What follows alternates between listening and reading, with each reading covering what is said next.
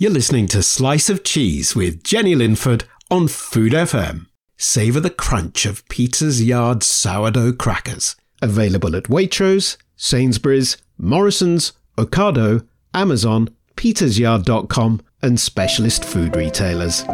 To find out more about Food FM and our content, go to foodfmradio.com.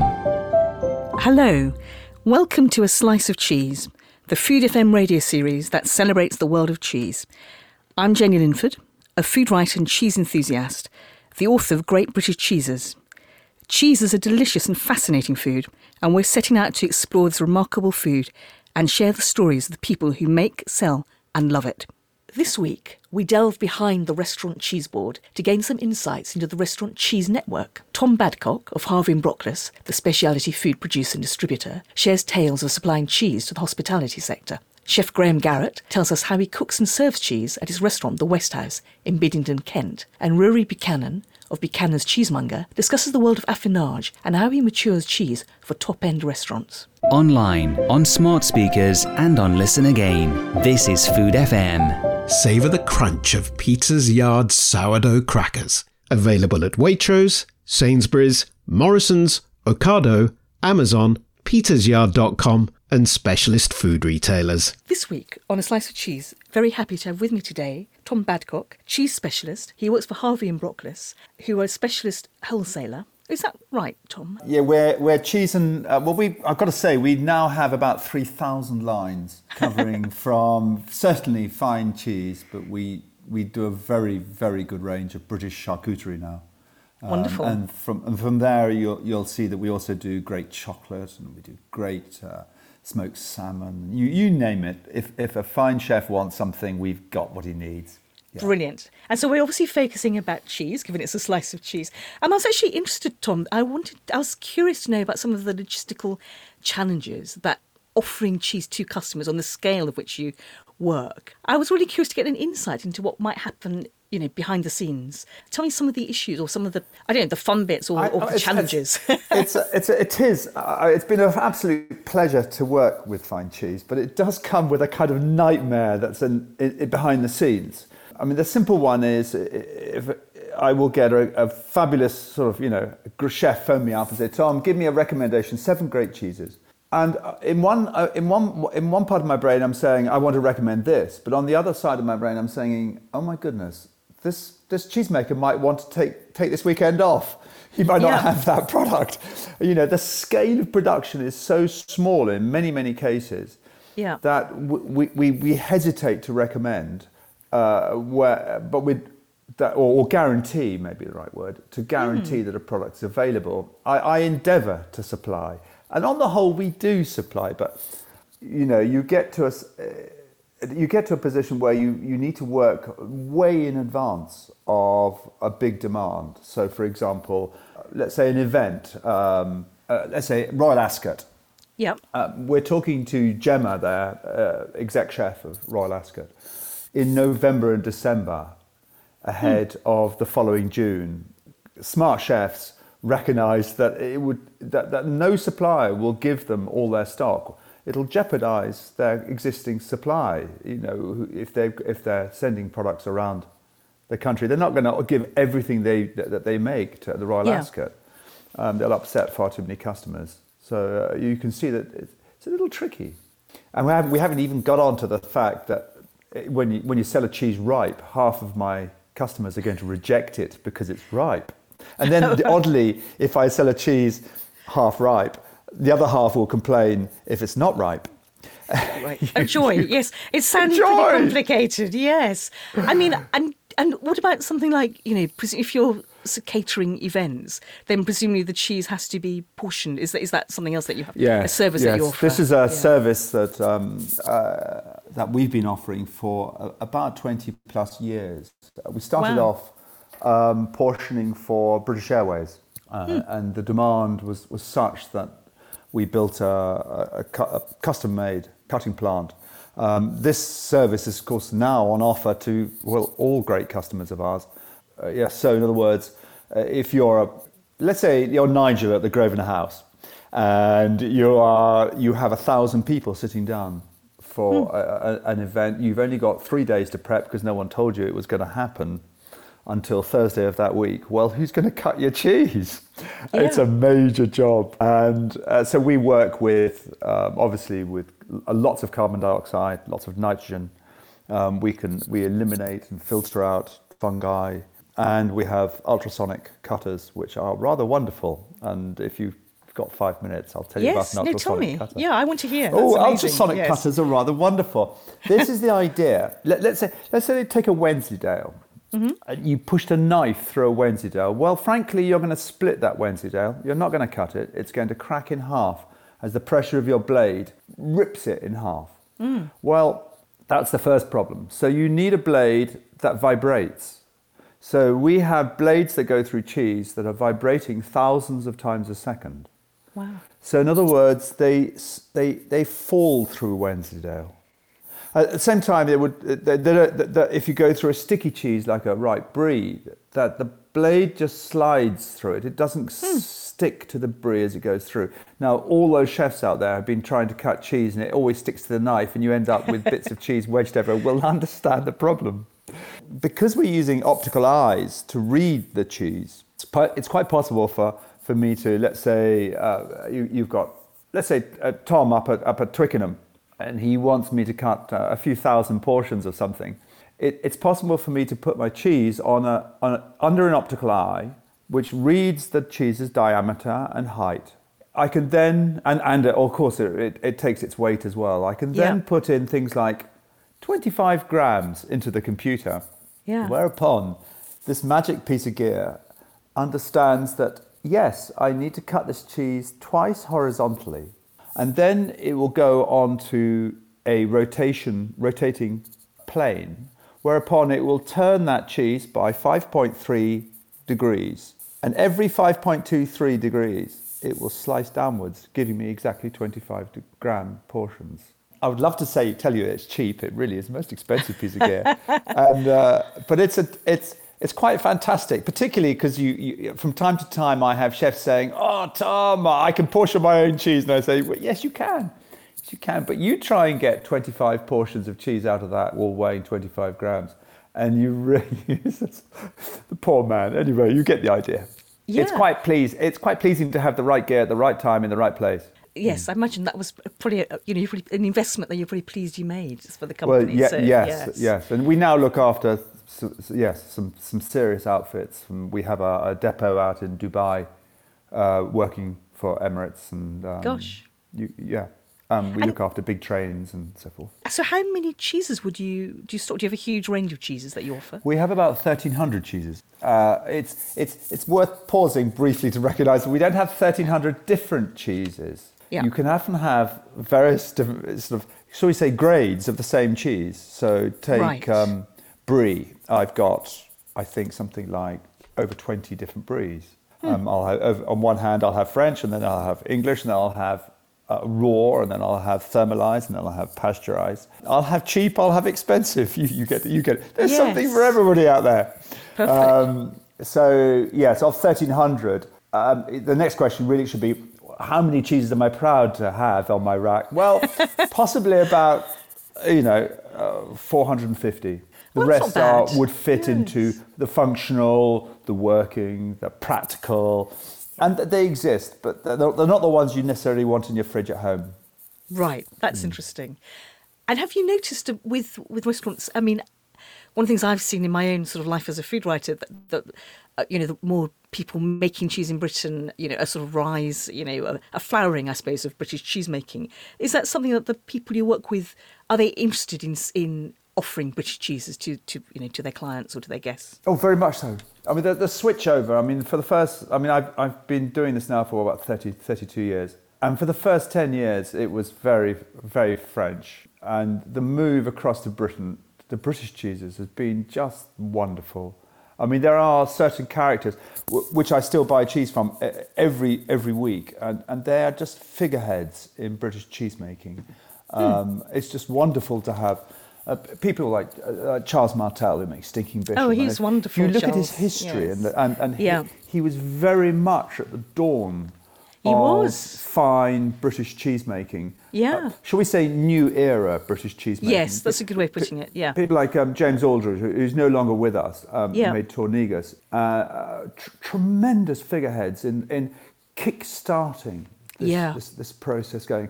Um, and uh, And he didn't even a- make. I mean, sorry, I didn't interrupt, but Charles is so interesting because he was making the cheese in order to save the cattle he wanted to save, was he? You know, it's so interesting, isn't it? Because Oh, there's, there's he has been more. so He's a very, influential. it's a very curious. Well, he has sort of food historian all over him, which I absolutely love. Nothing quite like cornering Charles and asking him things that only Yeah. he knows. It's wonderful. Yes. It's wonderful. Amazing. I mean, so that's so. Yes, you've had this long. So it must be very satisfying. So you've got long relationships then with, with which does always seem very important. You know, if you are going to sell cheese and work with it, then actually having relationships with the makers, good relationships. that must be a very lo- big bit of the It is lovely. It's a tremendous privilege to be able to work at both ends, to have both ends of my market, from fine chefs to fine cheesemakers, and to sit in the middle of these great people. It's been a great, a great privilege. Um, having said that, I, I look, I look at them, and and and it's what's odd about the cheesemakers and the great cheesemakers is, is that many of them are, remain hobbyists, me- Hmm. meaning that their business is really not developing into a really high profit center. It, it remains a lifestyle choice.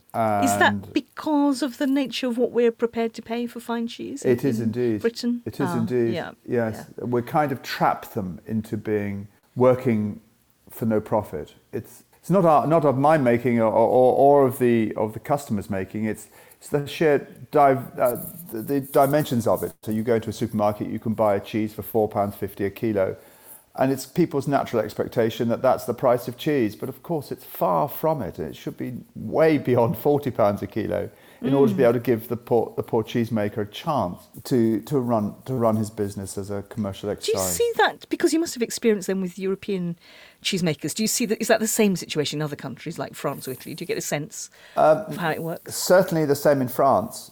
Uh, yes, there's there's a, a complete uh, exodus from cheese making in France. I would say that the Americans have got it right. That the, Ah. American um, fine cheese sector is charging the right sort of price, and you will pay proper money in the states. So is there a for comparison? So if a kilo of, you know, I don't know, you know, an American I fine think if cheese I would put, be put, uh, pull the kind of figures into the, put the kind of figures into the air Mm-hmm. um, uh, for the finest Stilton, you'll be paying thirty pounds a kilo in a in the in a fine shop in a good shop, yeah. um, like Colston Bassett, for example. Mm-hmm. But in the states, it starts at fifty-five, Wow. Okay. and and that's a fair price. And only one of these models does the cheesemaker making much money, and, and that's, I'm afraid, as you might have guessed, the, the American one. yes. That's Um, interesting. We, our pricing is far too low in the UK. Is one of the things that you like about your job, Tom, that presumably you, if you know, working on the scale you do, are you able to offer really substantial bits of business to some of the cheesemakers you work with? Right. Yes. Yes. I, I, it's, it's, it, is, it is rather wonderful to be able to pick up the phone and say. I did it the other day. I, I had um, a problem with a French brie. I have a, I have a wonderful. There's a, it, the, the Cafe Royal has a cheesecake. This spectacular cheesecake. In fact, actually, it's considered to be the best cheesecake in the entire world. Okay, Uh, I'm going to uh, investigate uh, that. yeah. uh, and they were using a, a French, a French uh, raw brie. Um, Mm-hmm. All very good, but I was most keen to, to get uh, Jonathan Crickmore's Baron Bigod in there. Mm. And um, all I was waiting for was that moment that the French, the French had a food scare. With food scares come along from time to time, just that- they will withhold stock just in case there's, there's a problem. But it was my opportunity to, to say, look, guys, you, you, you know, just look at this cheese. It's spectacular. and uh, so, yes, there's nothing more pleasurable than, than, than to, to send, send Jonathan an email saying, check out your cheese, where it is, right there on the corner of Piccadilly, um, Yeah. going into possibly, possibly the greatest cheesecake in the world. Wonderful. Um, they have, um, uh, sometimes it works on scale. So, for example, uh, for, for those of us who've been to Twickenham uh, to watch an international, it's, it's, it's almost impossible to imagine how many people are being fed during an autumn uh, international or, or, Yeah. a, a spring sort of um, uh, Six, Six Nations match. I mean, to, to give you a kind of shape to it, um, we, we, uh, we deal up there with portioning into 30 gram portions. I, I, I will cut three different types of cheese for a proper international. Uh, they will reflect the cheeses of the match. Oh, sorry, the nations of the match. So Right. Irish cheese will appear and the Irish Yeah. uh, Olivet England. I will cut 11,000 portions of Cashel Blue. Gosh. Uh, that is just one of one of two other cheeses. I was just just thumbing through actually, just just knocking around actually. What I I was cutting. So for the Irish game, which was only a, only a couple of months ago, I was I was cutting eleven thousand portions of Cashel, all weighing thirty grams. Eleven thousand portions of rosary. Now that rosary, is- you, I hope you know your Chris Moody's beautiful young Yes. goat cheese. Yes, I do. Um, it is lovely. Pitchfork, the new cheddar. Ah, yes, down. that's lovely. I saw. Yes, they're great. Yeah. spectacular cheeses, Be- beautiful. But that's a ton of artisan cheese. A, Yeah. a ton. I mean, when you bear in mind the sort of the, the logistics of the of, of, of, how does he produce that much? How does he produce that much without disturbing the their their their, their existing customers? You know, it's it is tremendous, and um, and these guys, um, those three cheesemakers particularly, have, have kind of earned their stripes. We, we have much smaller events, so we will pick up the phone and say, "Do you think we could have 20 kilos on this date?" And if they send only 15 kilos, it, they might not go up to the next level. If you yeah, what I mean. sure. I do see what you Um, mean. So the and would, re- you, would, would they get enough notice? I was thinking about something. You know, Oh, we give them Yes, lots of notice. Because especially with the big hard cheeses, because they, Uh, they take time, don't they, to mature? We're, we're, we're not approaching it cold with these guys. We've been Yeah. working with them, and, and we've got about um, 20 cheesemakers that we work with across Britain, and, and we escalate them upwards. right. Um, so for the first time, we give them maybe Wembley to, to, to feed. Hmm. They suddenly they, they, they chew their knuckles and think, ah, what are we going to do? And, Yeah. and, they, and they do their maths and they realize that that function alone will pay for another 300 moles yeah. for yeah. for them to extend their range and then and then you get a bit further and then suddenly think my goodness you know now we're, we're feeding Royal Ascot that Right. yes we're not going to make much profit but you know what that'll give us enough profit to build a new maturing room Yeah. and then the next job they're on they're on uh, they're at Twickenham you know you, you it's quite wonderful Gosh. to see how this kind of shall we say cash injection can help Yeah. um, and allow them to take a few more risks And, um, and you, and obviously you love cheese yourself. Have, have there been occasions where you've gone to a restaurant and eaten a fantastic cheese board? You know, it, where you were so impressed by. it? Has it been like? Have there been sort of seminal I- cheese I, tell you what gets on my gets on my goat. You do, go thing on. is, it's you, Jenny. Yes. It's going Yeah. to a beautiful restaurant and they wheel out this wonderful selection of cheese, and then they turn to you with a lovely smile, gentle smile, and they say, um, "Ooh, what what five cheeses would you like?" And I'm going, Yeah. I'm going in my head. I'm going, "F- five cheeses? No, no, I want all of them. And, and, and what I don't get in my head is why, why they would then go and cut maybe 30 gram wedges of those five cheeses. Why Mm. wouldn't they just cut 12, 15 gram cheeses? Yes. Or, or, you know, wh- wh- why wouldn't they just alter the amount that, that they give me for that cheeses? Yeah. And yes, I'm not going to name the, the restaurants involved here, but they, they, they're out there. And, Yes. and, and I can't work out in my head why you would punish a cheese lover by rationing them to only five cheeses when you've From got a a beautiful trolley. big range. Yes, You just yeah. need to wise up and cut smaller amounts of cheese. Have you come across? have, have you had any generous cheese trolley experiences where they've just gone? What would you like? I think there Have is an more," argument You know, has to that say you, you Yeah. see this this well generous. There's a different. There's several things going on here. Generous cheeses. You go into a beautiful pub and they will cut you. 50 grams of a great cheese, and you go, "Whoa, that's a proper oversized portion." But you know, I, I, I, I teach cheese in various places, but the, I, I, I try and get across to these that my students. I say, look, you, you know, in front of you, you've got a little, a small, tiny little, you know, ten gram portion. It's the first bite that's the best. You know, the second bite was pretty good. The third Mm. Yeah. bite's all right, but the twentieth bite, you, you know, you hate that cheese. You've just Ah, had that's it. interesting. So you just And think, because so I've paid so much money and I'm a bit Right. tight, I will probably Yeah. eat the full 50 gram, but I Yeah. won't have enjoyed the last half of it. Yeah, Uh, that's interesting. and, uh, yes. And, and I, I would argue make more, widen the selection of cheese that Yeah. people get offered. What, what's this three cheese on a plate for? And the other thing that really gets on my goat, I mean, don't get me wrong, you do realise, of course, I'm talking about half my customers here. And they're lovely customers, but they will go and put the familiar cheeses out on cheese boards. What, i- what are they doing putting a lump of brie, a beautiful Stilton, and a, and a lump of cheddar on a board for? That's wonderful cheesemakers who make great stuff. And all they do is put the same style of cheeses out. And I would say, please don't do that. Give a break to another, che- another, another, another style of cheese.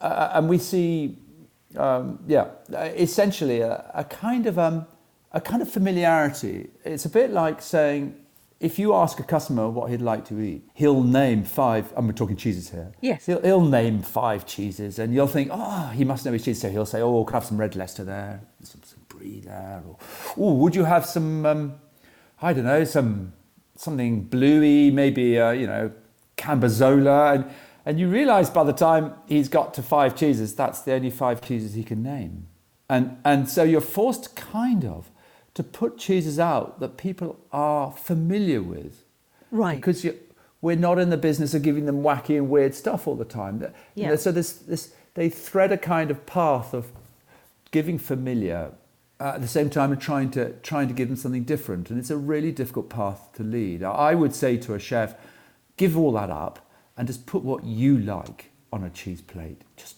what you what gives you a buzz what make what Yeah. you know with a little dribble of honey and a few caraway seeds what really you really enjoy yourself personally and don't don't try to keep everybody happy by giving shall we say familiar cheeses um, Yeah. in front of them. Just, So just you know, I was you like. thinking with your bit, you know, restaurants, their fashions in eating, which you must have seen so many changes, you know, and and dining and the offer, and the thing that I feel I see, you know, in the chefs that I like and enjoy eating their food is that they have, they sort of they bring a sort of an intelligence actually about ingredients, what they put on a plate.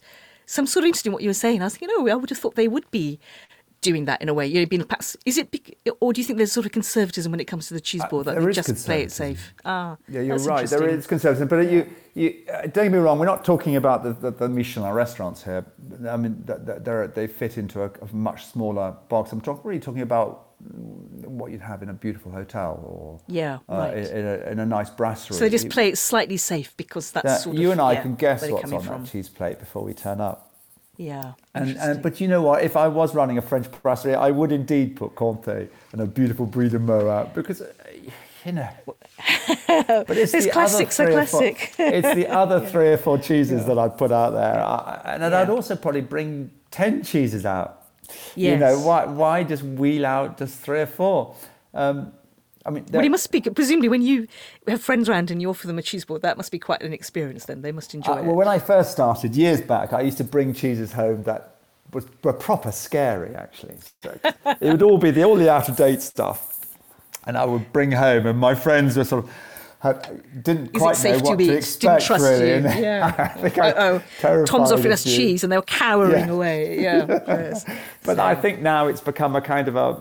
Um, I've, I've maybe I've tamed down. I've also, I love young, many many young cheeses. I I, I think I Hmm. underestimated how beautiful they were until I'd I'd had maybe several years of super strong cheeses to get out of my system, and you realise how that let's say a, a, Gorwydd Caerphilly of just the beauty Yes, and the beautiful. sim- Yes, I agree. Simplicity Yes, of, yeah. a, of, an elegant cheese. Yes, And, I mean, like, uh, yes, and and I'm very somebody says, "What's it taste of?" It's not about all about taste. It's about the way Yeah. it breaks and on your mouth. Absolutely, the texture is that so interesting, and often with those gentler cheeses, it yes, it's not about uh, sort of you know wham you in the face flavour. It's actually a much gentler, subtler experience. So Hmm. And it's things things things that are quite fun to look at. If you if you it, it's not all about the cheese. It's about the crust on the bread. And the French will enjoy this. This idea that that a brie is nothing unless you've got a really good crust on that bread. And, and that it needs to be just that fractal aggression, slightly tough, and it just plays on your palate uh, in opposite to the, to the creamy Yeah. gunkiness of a ripe brie or a gorgeous camembert. Oh, Tom, well, thank you. That's um, you've actually sort of made me want to rush to a restaurant and uh, yes, and to a cheese shop. So yeah, that's that was lovely. It was lovely to hear your your your the insights and your.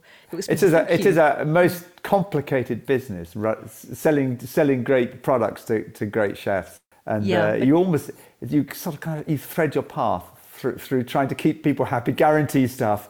Of course, price enters into it as well, and and, Yes. and the complexities of, of trying to get stuff to somebody on time at the right at the right you know You're to still fit doing their it. menu. Yes. It's quite quite fun. I've I've enjoyed many many years of it. I can tell. Wonderful. Oh, Tom, that was brilliant. Thank you so much for your time. Thank you, Much Jenny. appreciated. Take care. Bye bye. All the best to you. Bye bye. Thank you. Bye. I'm a huge fan of Peter's Yard's crackers, and they go beautifully with cheese. All Peter's Yard's crackers are made in small batches using quality natural ingredients and their sourdough starter, slowly fermented for 16 hours for award winning flavour and crunch. Visit petersyard.com forward slash shop, enter the code slice of cheese at the checkout to receive 25% off your first order.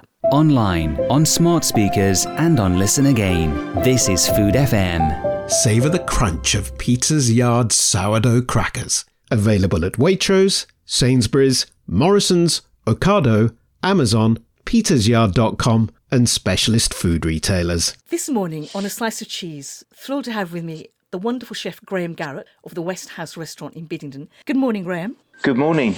How are you? Now, I'm good, Graham. This week on A Slice of Cheese, we're looking at the whole idea of sort of cheese in hospitality, which obviously includes cheese in restaurants.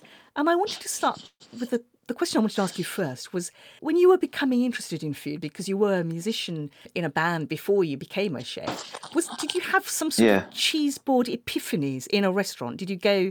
Did you get a chance to eat some cheese that opened your mind to the world of cheese? Apart from playing cheesy music in bands, I was um, I, my first real cheesy like encounter with cheese in a restaurant was when I'd started chefing. And um, Ah. I'd literally just started cooking, and I went to the Carved Angel in Dartmouth in the Joyce Molyneux days. Oh, wonderful! and um, the cheese board, or should I say cheese trolley, that Ah. arrived. Apart from being main, I mean, I, re- I remember sort of. I don't remember exactly what cheeses were on there, other than they were all amazing. But it was the accompaniments. You know, she had she'd kind of made her own pickled grapes. They had her own oat biscuits. They had all these homemade accompaniments, and it was just that was it for me. I thought, right, that, yeah, that's uh, that's an important an important part of the meal, and uh, That's so it's kind of always done the same. Okay, so that's really interesting. So, so in fact, I wanted to, yeah, I was that's curious to know whether you had had that experience of sort of having a wonderful cheese experience in a restaurant, and then obviously, so in your own restaurant in the West House. Let's talk about two different aspects. Perhaps we'll start with the cooking first.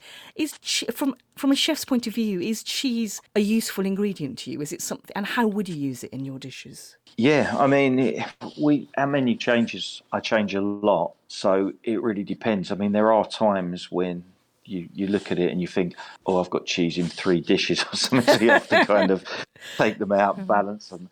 But um, yeah, I mean, we use we use cheese. So I mean, for example, at the moment on on the vegetarian menu, well, I say it's not actually vegetarian; it's a, a vegetable menu, and Ah. obviously, not not all of the cheese on it is um, Oh, yes, is vegetarian. vegetarian all the Yeah. time, but quite Yeah. often quite often it is.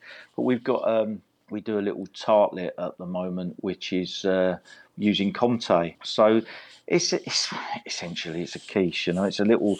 You make a little royale mix, a little custard mix. We we stud we, we put a, an onion a layer of onion marmalade on the in the bottom of the tart case. Then little cubes of Comté, and then we fill it with the custard. Bake it off, and then we uh, we use grilled pickled onions, which we make ourselves. We then sort of char the pickled onion petals and build that up with slices of Comté on top and some salad leaves or cress and that. So it's yeah, it's nice, a little little Oh, cheesy, that sounds little lovely. cheesy and. Comte's, yes, please, I'll have that. Um, Comte is lovely because it's got that sort of salty sweetness. You know, there's something very appealing about Comte as a cheese, isn't it? I mean, it's a very easy to eat Yeah. cheese, if you know what I mean. You think it's? Uh, it's, it's one of those things as well. When I was doing the tart, it's like you know, you can use any, you know, the choices are endless? And it's, Yes. I don't know. It's every now and then you just kind of think of you think of something or a flavour note, and you just think, oh, that might be nice. And yeah, so we sort of arrived at Comte. I mean, before that, I can't remember what the dish was I had on, but we had a dish on. Uh, oh, it was um, it was a soup. It was like a cauliflower, uh, like a cauliflower soup, cauliflower velouté, which we poured at the table. But we had like bits of roast cauliflower and stuff in the bowl and uh, we used to serve it on the side was a little um, used to make like a little sandwich out of out of brioche and slices of Ogleshield and then Oh, and truffle great truffle black truffle all over it Ooh, that was a that was uh, yeah really good Yes. So, Oh, you know, that but we used to lovely make, um, melting cheese, isn't it? I mean, it's got a yeah, and we Yeah, used to make gorgeous. the cheese mix with the Ogleshield to go in there. So rather than just putting slices of cheese in, we'd you know complicate it by adding basically a- complicated. Never, Graham. Surely not. um, essentially a kind of Ogleshield rare bit. I'd say would be the easiest way to describe it. nice. with, Yeah, uh, yeah. What was in it? But yeah, with the truffle over the top, and then eating that with the cauliflower, which is the whole cauliflower cheese vibe. It was brilliant. If Oh, I say so myself. Yes, no, it sounds gorgeous. Yeah, wonderful. And what about things? Because you know, one of the joys of cheese, they're so diverse, and you've got that whole family of, of you know, Gateway cheeses were sort of fresh and lemony and slightly zingy. Are, are they and a, you know a gentle, different textures? You know, not not hard cheeses. Are they are they cheeses that you might use in your dishes too? Yeah, well, I, funny enough, I once done. Um, this is going back a while when I, around the time when we were first here. I had um, I had a cheese souffle, like a twice baked souffle. Oh, thing. lovely. And um, and I I went through an array of cheeses to get kind of what I wanted because I I wanted exactly that. I wanted it fresh and kind of zingy, almost lemony. Hmm. And um, we chose. I can't remember which one it was, but we chose we chose a goat's cheese at the time for it. And um, and I had a customer complain and sent me this lovely message to the kitchen, uh, telling me um, I didn't know what I was doing because I'd used the wrong cheese in souffle. Oh dear, And, um, Yes. when- that's a bit of an um, insult, when- isn't it? When you've Well, carefully you know, chosen it. them. Yes, yeah. And when I said, Yeah. "Well, haven't you?" I said, "It's there can't be a wrong cheese." I said, "That's the cheese we chose. It's a goat's cheese souffle, and I chose that particular goat's cheese for the flavour and, and the combination of what was with the dish." And she said, "Oh no, you you know, it'd have been much better with a blue cheese." Hmm. I said, "But then it wouldn't be a goat's cheese." Souffle necessarily, it'll be a blue cheese souffle. Uh, in the end, you just like smash your head against the wall and uh, Yes, that was losing carry on battle. doing what you're doing. Yeah, well, exactly. was. yes, hold, hold, hold faith. So, I mean, it's But you something. know, that, stuff, stuff changes. well, yes, it does. If I was going to ask you, Graham, have you seen more cheeses? You know, one of the things I've seen in, in writing about food over the decades is that a number of new cheesemakers come along in Britain making really interesting cheeses. And is that something that you've noticed as, as a chef that you've perhaps have you, have you got a wider range? In, I think in British cheeses here, have, have you got more cheeses available to you to work with? Yeah, I mean, I started I started this thing about using only British cheeses, and, and that's not obviously not in the cooking because I've just said I use Comté, but um, on the on the cheese board, and this was way before. you know, Ah. this this was when I was at restaurants in London and that. I always championed British cheeses because back back in about it's making me sound older. yes, sorry I about can't this. sound older than that. Um, but when I around the around the time when I was first sort of seriously cooking and stuff, um, I met Randolph, you know, at Neal's Yard. It just you know, it was all fairly new. Brilliant. Yes, it and was. um, went went down there and um, started getting into talking to him and learning about cheese. We used to go down there and choose our cheese. We used to do a thing Hmm. called cheese of the day. So I used to go to Neal's Yard because I wasn't that far away then in London. We'd go down there and we'd we'd taste and we'd pick the cheese of the day. Brilliant. How interesting. you must have learnt so much um, quite- doing that. Yeah. Oh, loads, and and to be honest, quite often, I mean, you'd say cheese of the day, uh, quite often became cheese of the week, more or less. But um, but we'd always go down, and when it was gone, that was the, the the idea was I'd get something at its peak, and when it was gone, it was gone. I'd go and get something else, and Yeah. um, I used to really enjoy it and going down there and taste it. But after a while, you you do sort of seasonally, of course, but I mean, you do end up with the same, you know, cheeses over and over. Yes.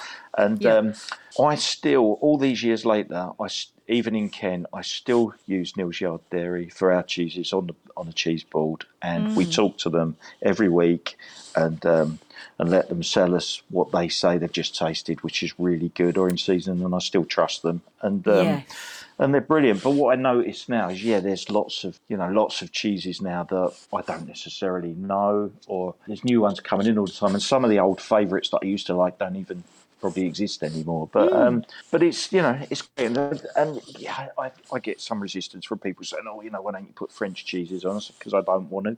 Um, it's that simple, you know. I think Your restaurant, you, you know, get to do what you want, didn't you? Yes. Exactly. French Yeah. cheeses are amazing, you know. So are so are British cheeses. If I've got great cheeses that I want to use and champion, then I then you know I, I can do that. It's nothing against any other cheese that I don't Yes. don't use. I'm not being. Well, you're a very open-minded. You're a very open-minded cook, Graham. I mean, you use ingredients, you know, and draw inspiration from around the world, don't you? But um, but yeah, but that's interesting, isn't it? So in fact, so your cheese boards at the restaurant. I just wanted to ask you about that too, as that was the you know the other bit of Yeah. on a restaurant experience. You have the cheese in the food, but then at the end you have the chance to eat a cheese board.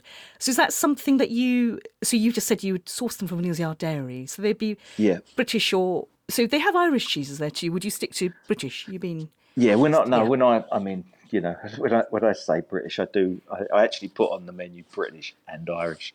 Um, yes. Yeah, yeah. so, because there's yeah, some I mean- wonderful Irish cheeses, yeah, as well. Oh, mate, yeah, some of- some of the best. And how would you serve that? Because I often, after a meal, cheese board can be quite a big thing. Of you know, I, I love cheese, but I sort of think, oh, it's che- have I got some room for cheese after a meal? Do you? How do you serve it? Do you serve it with nice accompaniments that you would make yourself? You're such a wonderful Yeah. baker. And, yeah. Well, we offer we offer it so on the because you know we've got a few courses, um, and what we do, you know, I do it the French way. We offer it before dessert rather than after. Yeah. Some people prefer it the other way. That's fine, but um, we offer it and as, as an extra, basically, if people Mm-hmm. want it. And um, we have usually seven, eight cheeses, sometimes Ah. more. On the, on the board, and you just they can choose, or they can have them all, or they let us choose, or whichever Right. whichever Oh, way they that's want to do it. Would that? Would you? You'd presumably you'd have a choice of textures and types then in that in that yeah, overall setting. Yeah, yeah. you know, yeah. we try and we try and vary it. We try and have like a, you know sheep, cows, goats, etc., etc. Yeah, hard, and, you know, all the, yeah, yeah. um, but you know, it's it's also like with everything we do, and and food in general. You know, it's a seasonal thing. So you've got what's available in season, and we then we're led by Neal's Yard. You know, we say what's good. So if you know, there are times when you've got you know you could end up with three goat cheeses on on there. Hmm, yeah. But Well, it, it's very you know, seasonal, happen. actually, isn't it? Yes, it Ex- is. exactly, I mean, in fact, exactly. we interviewed um, you, St James, Martin Gott. We interviewed Martin Gott on the program about this, and it's very much a spring cheese, St James, and it's out. He's, he doesn't make it in the winter, and the most Yeah. he makes is is in spring. The spring months is the most abundant production, so it's back. You know, so I was really excited because I saw it in Neal's Yard Dairy. I was like, oh, it's back, and it's such a lovely cheese, and and seasonality. That's a nice thing, isn't it? Seasonal cheeses as well. Yeah, exactly. Gorgeous. Um, and will mean, you we serve that um, with with the homemade relishes or or biscuits? or Yeah, like so we make um, we make we make a basic relish chutney or relish depending on you know what's available at the Yeah. uh, which we do in quite you know a reasonable sized batch to get you through a couple of months. Mm. So um, so you know it can be a, a, a you know it can be a green tomato thing or a, or a goose. It could be anything. So we always have we always have a chutney or a relish. We always the the, the, the standard that's always there is we make um, we make our own pickled onions, and they're like we we have two big Kilner jars of them, which you know you can help yourself to with the cheese at the time. Some nice. people just munch through a jar at a time. Um, Well, good pickled onion is a joy, isn't it? So, yeah. and then Yeah. we and then we have we have crackers which we make out of the excess sourdough ferment from our bread. So we're Ah. now making these sourdough crackers which we can put whatever fruits or seeds or nuts in. Uh, I think at the moment we've got I think it's hazelnuts going through and, and some Mm. sunflower seeds and bits and pieces. Other times, if we're not doing them, we make oat cakes, which are quite we make them quite salty, quite heavy with celery salt Oh, nice. Um, yeah. we do uh, we do fruit and nut bread, which we turn into kind of crisps, almost like a Melba toast version of Yes. fruit and nut bread. Um, sometimes we do those. Sometimes we just serve the bread fresh with it, like um, you know a, a, a fruit bread or a fruit and nut bread. Hazelnut and raisins the favourite.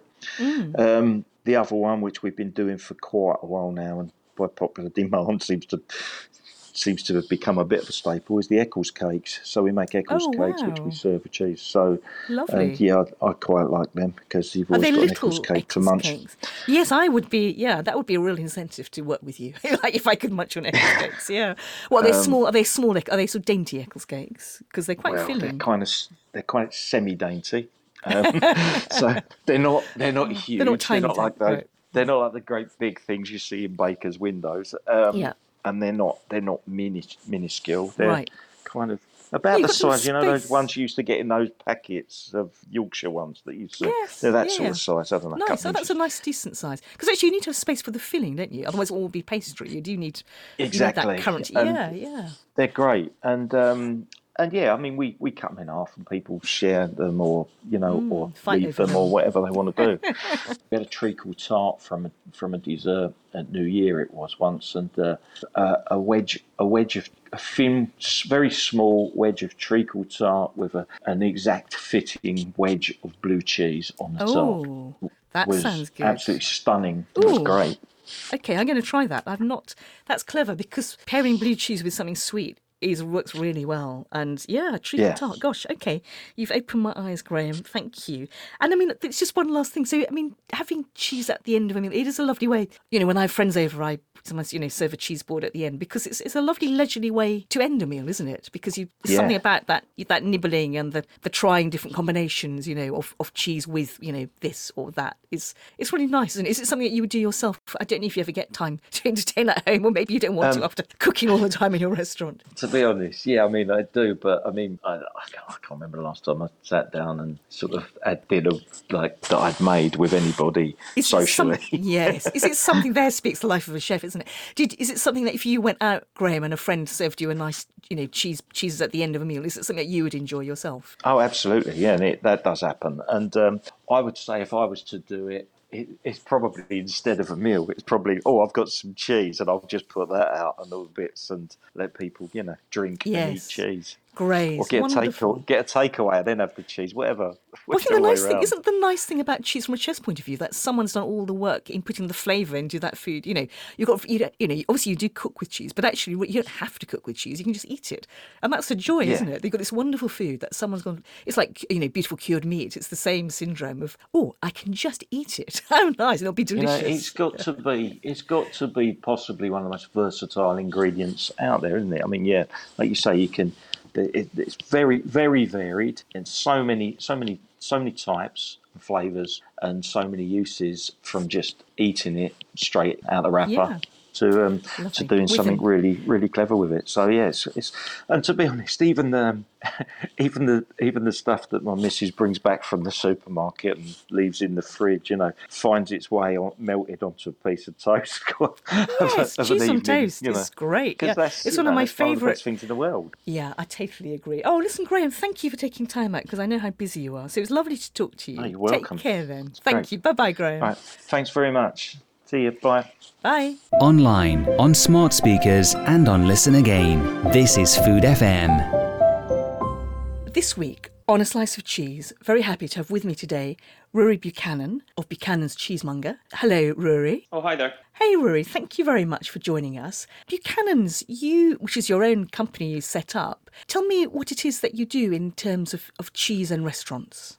Yeah, so I set Buchanan's Cheesemonger up about eight years ago now. Um, and the goal was to supply the very best of cheese to uh, restaurants, hotels, food service businesses. And, and, and, and we do that, I guess we've got a range of around, it's quite a tight range for a wholesale business actually. We hold our range at about 100 different products, or a bit less than, but we do a full British and European selection. I guess the key for me is that everything's like in the best condition it can possibly be. Everything is delicious. That is the goal. In fact, that is an internal uh, bit of language when we're testing things. We actually Yeah. look at each other. Is it delicious? And Good. the answer has to be yes. That sounds nice when it comes to cheese. There must be quite a lot of logistics involved, Rhuaridh. I mean, so do restaurants play? And I, I think you you supply some very fine restaurants, as I understand it. And it must be quite a demanding area. Do do they? How does it work? Do you have to? Does it take time to build up relationship with them, and then do you get to understand what they want, what they're looking for from you? Uh, yeah, yeah. The relationship with the the kitchens uh, is kind of key to it. Down to them, us understanding exactly what they like. You know, remembering what they've liked in the past, what they've disliked. You know, maybe keeping Yes. an eye out when I'm looking at new products. to Yeah. you know having different customers in mind. Um, like we were in Italy last week, and I had a handful. You know, we were there for our own purposes to look at new products for our range. But at the same time, I'm like, oh well, that that restaurant's doing that in September. That customer's doing that in the summer. Oh, those would be really interesting. And you know, we little funny little things catch my eye, and uh, I've usually got a customer in mind for them. So yeah, yeah. But it's the, the relationship's important. It sounds very personal, actually, doesn't it? Because in a way, you're you're creating cheese for them. I mean, and does it become like that? Does it become a trust thing where they just say to you, "Rhuaridh, you know, you know our menu, you know our style. what- You know what, what's good at you know this week. Send me what's good." Or do are they more specific? Do they say, "I want, I want goat cheese. I want a hard cow." I don't know how it would might work. Uh, there's normally a framework to it, but no, there's a good proportion of our customers that will just phone up and say, "I'd like a kilo of hard soft blue goat or something like that," and they just let us choose what goes in. Uh, some of the restaurants that are a bit bigger and have a higher team, like a bigger a bigger team, um, that want a consistent product on the menu for say, you know, two or three months, would want to fix the cheeses for those reasons. Right. But then other sort of small, more mm, smaller, more independent restaurants, I guess, where they've got more flexibility to change things quite quickly, would yeah really trust us.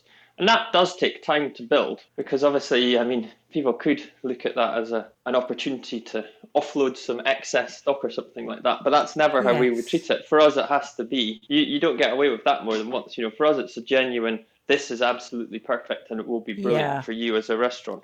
And it has to be genuine, and that and that's what I built our reputation on.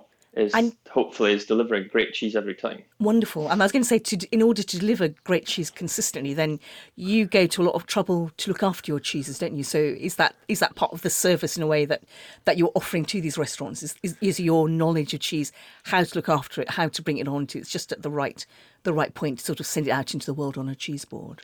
Uh, yeah, yeah, we put a lot of effort into our, our, our affinage or, or maturing of cheeses, kind of we would refer to it. Um, We buy all, all of our cheeses directly from the producers, and so dependent on the cheeses, some of the producers will do some of the maturing themselves, particularly with the hard cheeses. But with the softer, um, younger cheeses, we can we'll have a lot more influence on the outcome of the the, the, the you know the texture and flavor through the different environments that we keep the cheeses in but mostly from just keeping an eye on them and looking at what attention they need.